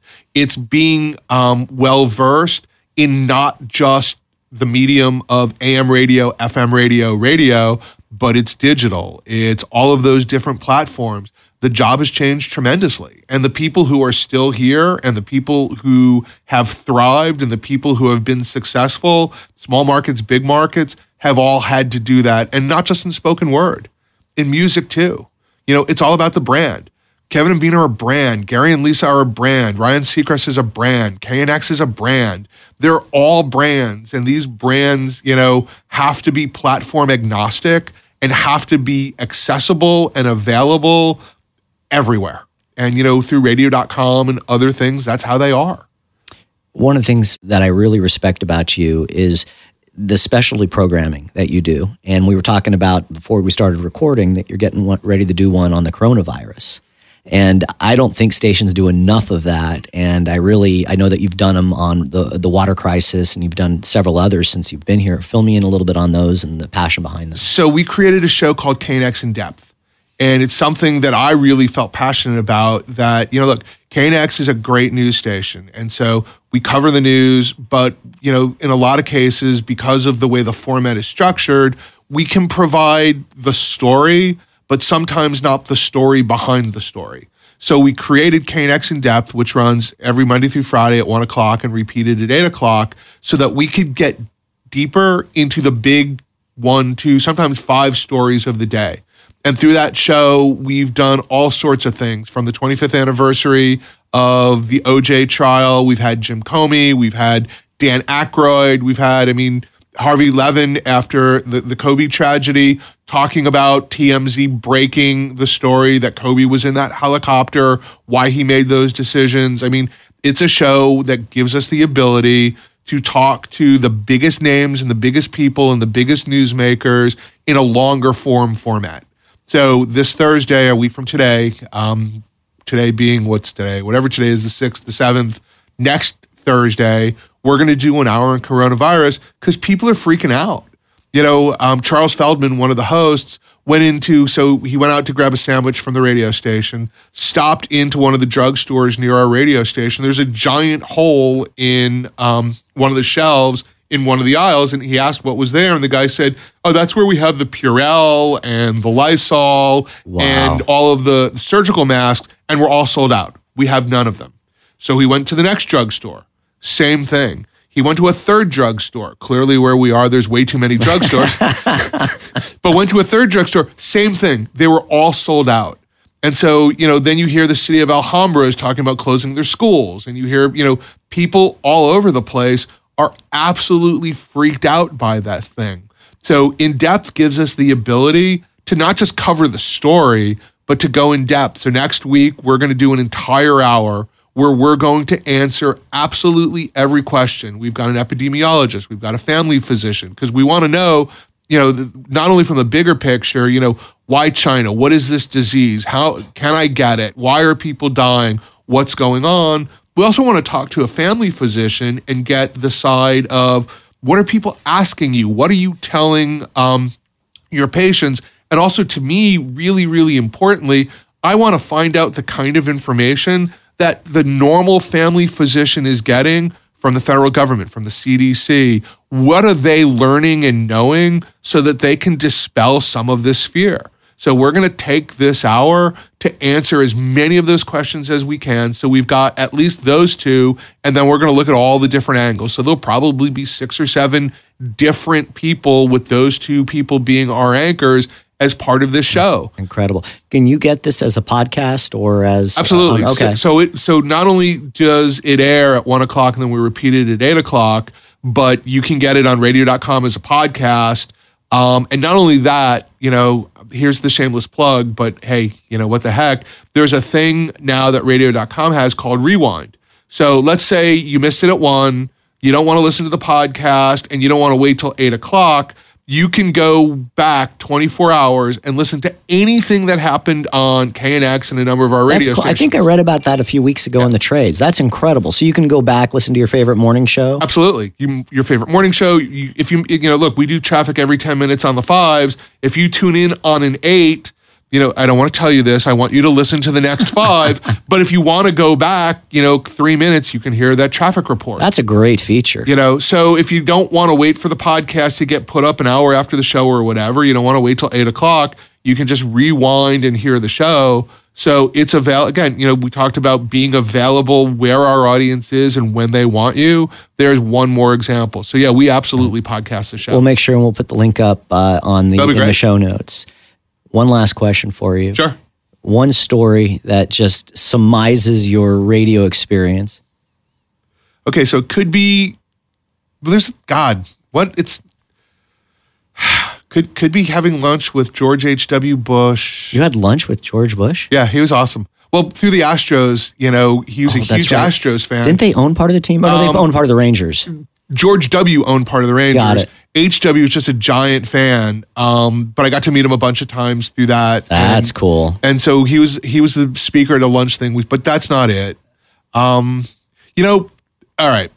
So I took Mikhail Gorbachev, the former premier of the Soviet Union, to the only professional NFL game he has ever seen in person in his life. Get how did that come to be? Um, okay, so let's talk about Pushy. So Okay. a guy named Lance Locker and I Found out he was coming to Atlanta um, to do some things with his charity. He's got a national uh, or international environmental charity, and he was coming into Atlanta. So somehow we kind of weaseled our way. So we were going to be the official greeters of Mikhail Gorbachev when he came to America through our radio station. So, so let's so no. So Lance and I drive out to Hartsfield Airport. Wait, who do you call to line this up? Uh, it- listen, it's been a long time. Okay, um, we worked through his charity. All right, you worked through his You know, charity. and they're like, okay. "Yes, you can do this." Okay. Okay. So we we drive out, and by the way, so I I have his first autobiography. So I take it with me in another book about him because I'm getting his autograph, and we're not thinking about football or anything. Sure. And they take us to this private terminal over by the, the Terminal E or whatever the hell it was at Hartsfield Airport, and we wait and we wait. Sure enough, he walks in with this little bald dude with a mustache who's his interpreter and is in every picture you'll ever see of him. Guys with his charities, and they come up and just start talking. And Oh. we start talking, and I, and I ask for the autograph. And so this is on. Does he have like a security detail with him? He's got two giant Brezhnev looking dudes who, by the way, would not show us their Uzis. We, but we, and I'll get I'll get to the, where the Uzis came Oh in my God. because I wanted to see them. They wouldn't show us anything. But these two, and dude, they were giant. I mean, I'm a big boy. I look like a eight year old child standing next. They were giant. Um, and so they're with them, and we're talking. And so we were the flagship of the Falcons and there was a game on Sunday. So this is the Friday before, yeah, it's the Friday before the game. okay. And so this is in 2000. So it's before 2001. Is it 99? Maybe it's 99. I think it could be 99. It was 99 or 2000. Um, and so we basically just, I asked, it's like, you know, Mr. President, um, the, we're the flagship of the Falcons. The Falcons play this Sunday. We know you're still going to be in the United States. Would you be our guest at the game? Get out. So you would only lined up at this point the meet and greet at the airport. We're just the two idiots, me and Lance, and we're just meeting them. But we're like, you know, what the hell? so you Okay. just throw the invite out. We throw the invite. And look, he's a professional politician. The people around him are professionals. So we get the, you know, well, thank you very much. We don't know the president's schedule. You know, we'll look at it. So we figure, you know, we're getting the complete, total professional Sure. blow off. Had to ask it. We just had the coolest moment of our lives, spending 20 minutes talking with the former second most powerful man in the world. I got my autographs of my book. I'm really happy. Yeah. Lance is really happy. We go back to the radio station. We're telling our market manager the story. All of a sudden, my phone rings. I pick up the phone.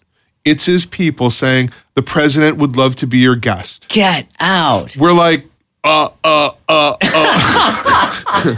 you know, what do you, like, like, seriously, what do we do now? Right. And so we go, okay, great. Um, let me work out the details. What does he need? And it's like, nobody can be in the suite other than, you know, me, Lance, our market manager. Um, we have to coordinate with the Georgia Dome. And so we have to do all of this. So it's like, okay, give us 10 minutes. We'll call you back. We'll make sure we have the arrangements. So now we call the Falcons. Okay. And it's like, okay, we need your help. We just invited Mikhail Gorbachev to the game. He's coming.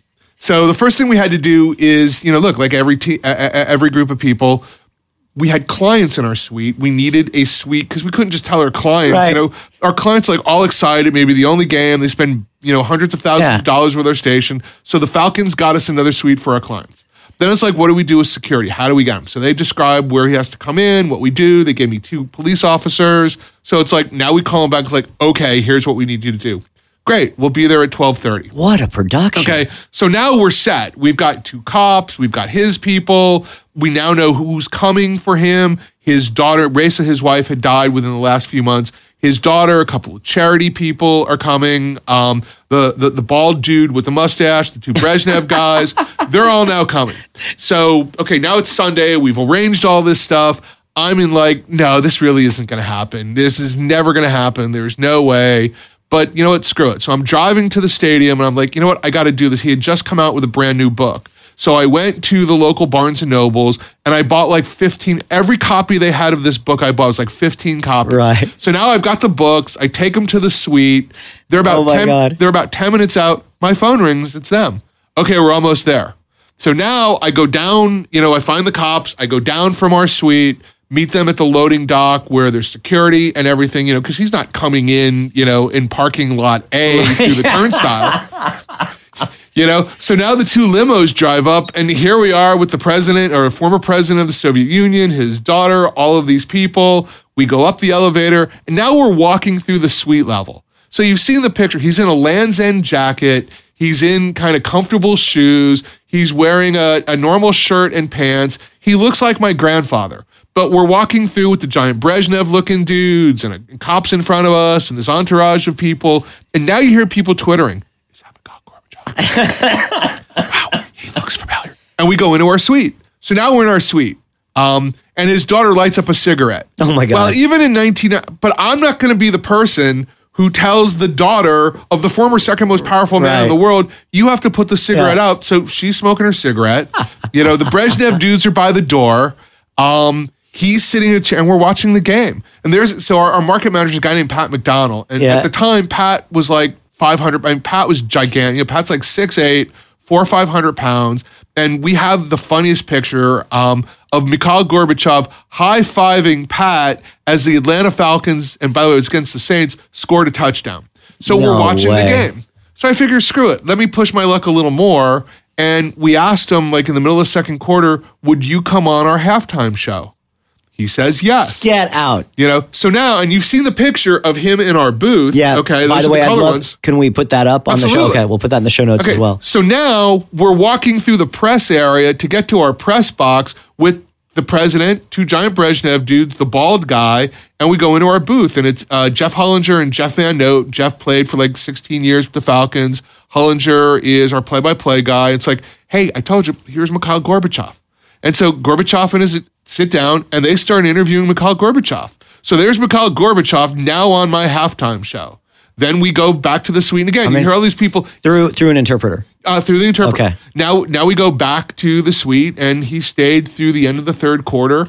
I took him back downstairs, and they drove off into Did the he have a sunset. hot dog? Um, well, we had you know food and stuff. Catered right. Absolutely. But he he dug the whole experience. Oh yeah, he had popcorn. So the Brezhnev guys, they're by the door. So Right. you know, we're talking to Brett, you know, Gorbachev. We're talking to his daughter, all sorts of people. I'm really fascinated by these two guys. all right. Um, and by the way, they were fascinated by the cheerleaders. I'm sure they were. Well, because as you know, in the suites, cheerleaders come by to every suite to say hello to the guests and stuff. Take Well, they came by to our suite. Okay, so first of all, the Brezhnev guys, I, they weren't going to shoot him, but I didn't know what they were going to do with him. Okay, but they're like really excited to see these cheerleaders. They come in, they say hello, they go away. So now I'm talking to them, and they don't speak English, and I don't speak Russian. right. They all they could say was cheerleaders, and I I said Uzi. You know, and I'm trying to get him to oh show Oh me his God. gun. He's trying to get me to get an autographed picture of the cheerleaders for him. and so we have this just really bizarre conversation. And then at the end of the third quarter, they left. Unbelievable story. That is a that's it's a terrific radio story. So- Only in radio. Oh, oh, oh, only in radio. And it, it, it, I mean, it, I'm a political science guy. Oh, I'm yeah. a news guy. And I'm stupid because I just, you know what? Ask the question. What was the worst he was going to say to me? Was no, but I asked it. I can't believe he accepted it. I mean, that is just Dude, That's what- amazing. When my phone rang, I turned, I mean, white as a ghost. And everybody's like, what? What? He's coming. you know, it's like, it's like that scene from Field of Dreams. If Right. you build it, he will Yeah. come. It's like, he's coming. And they're I- just looking. No. it's like, shh. and I'm talking, shh. And he's coming. And he came. And I've got the pictures. And it actually Yeah. happened. Well, we're going to put those up. Ken, thank you so much for the time, man. This has been a just a pure pleasure. dude, I love spending time with you. You know, thank you for asking me for doing this. Thank you for letting me talk about my favorite subject myself. Yourself and radio, man, doesn't get any better. And, No. And Gorbachev. me, yeah. I mean, look, radio is. Had I gone to be a lawyer, I would probably be a really unhappy guy.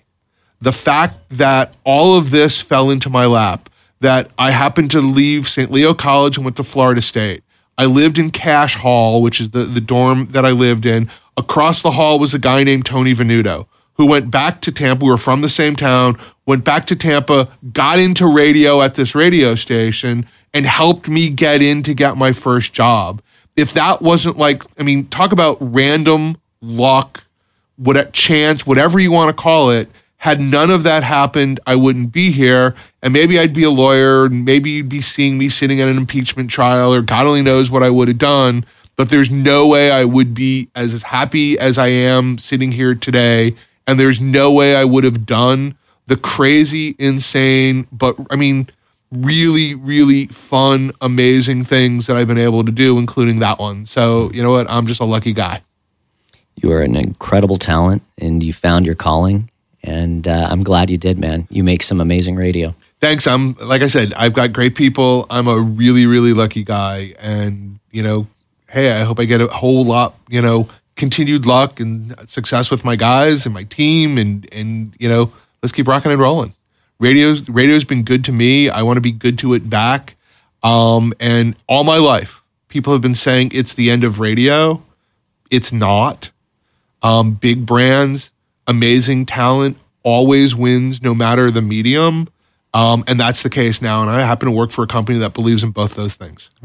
Quick plug, Ken. I just found out you're going to be in Cincinnati for Uh, um, for, for talk show boot camp. talk show boot camp. Uh, so uh, if uh, you have not gotten t- your tickets yet, please uh, make sure you do. Yep, Randy Michaels is going to be there. Oh, Um, fantastic. Mike McVay is doing a really cool panel. Gabe does his normal Hobbs report. I mean, and there's everybody and anybody who's in the talk radio profession. So, you know, if you're a host, if you're a programmer, if you're in promotions and you're somewhere near Cincinnati the week of March 5th and 6th, come to Talk Show Boot Camp. It's absolutely worth your time. Don Anthony puts on a phenomenal event, and we'll make sure we put the uh, link up uh, in the show notes as well. Cool. Please do that. I'm on a panel so you can hear me be goofy in front of a microphone yet again. Perfect. Thanks, buddy. Absolutely.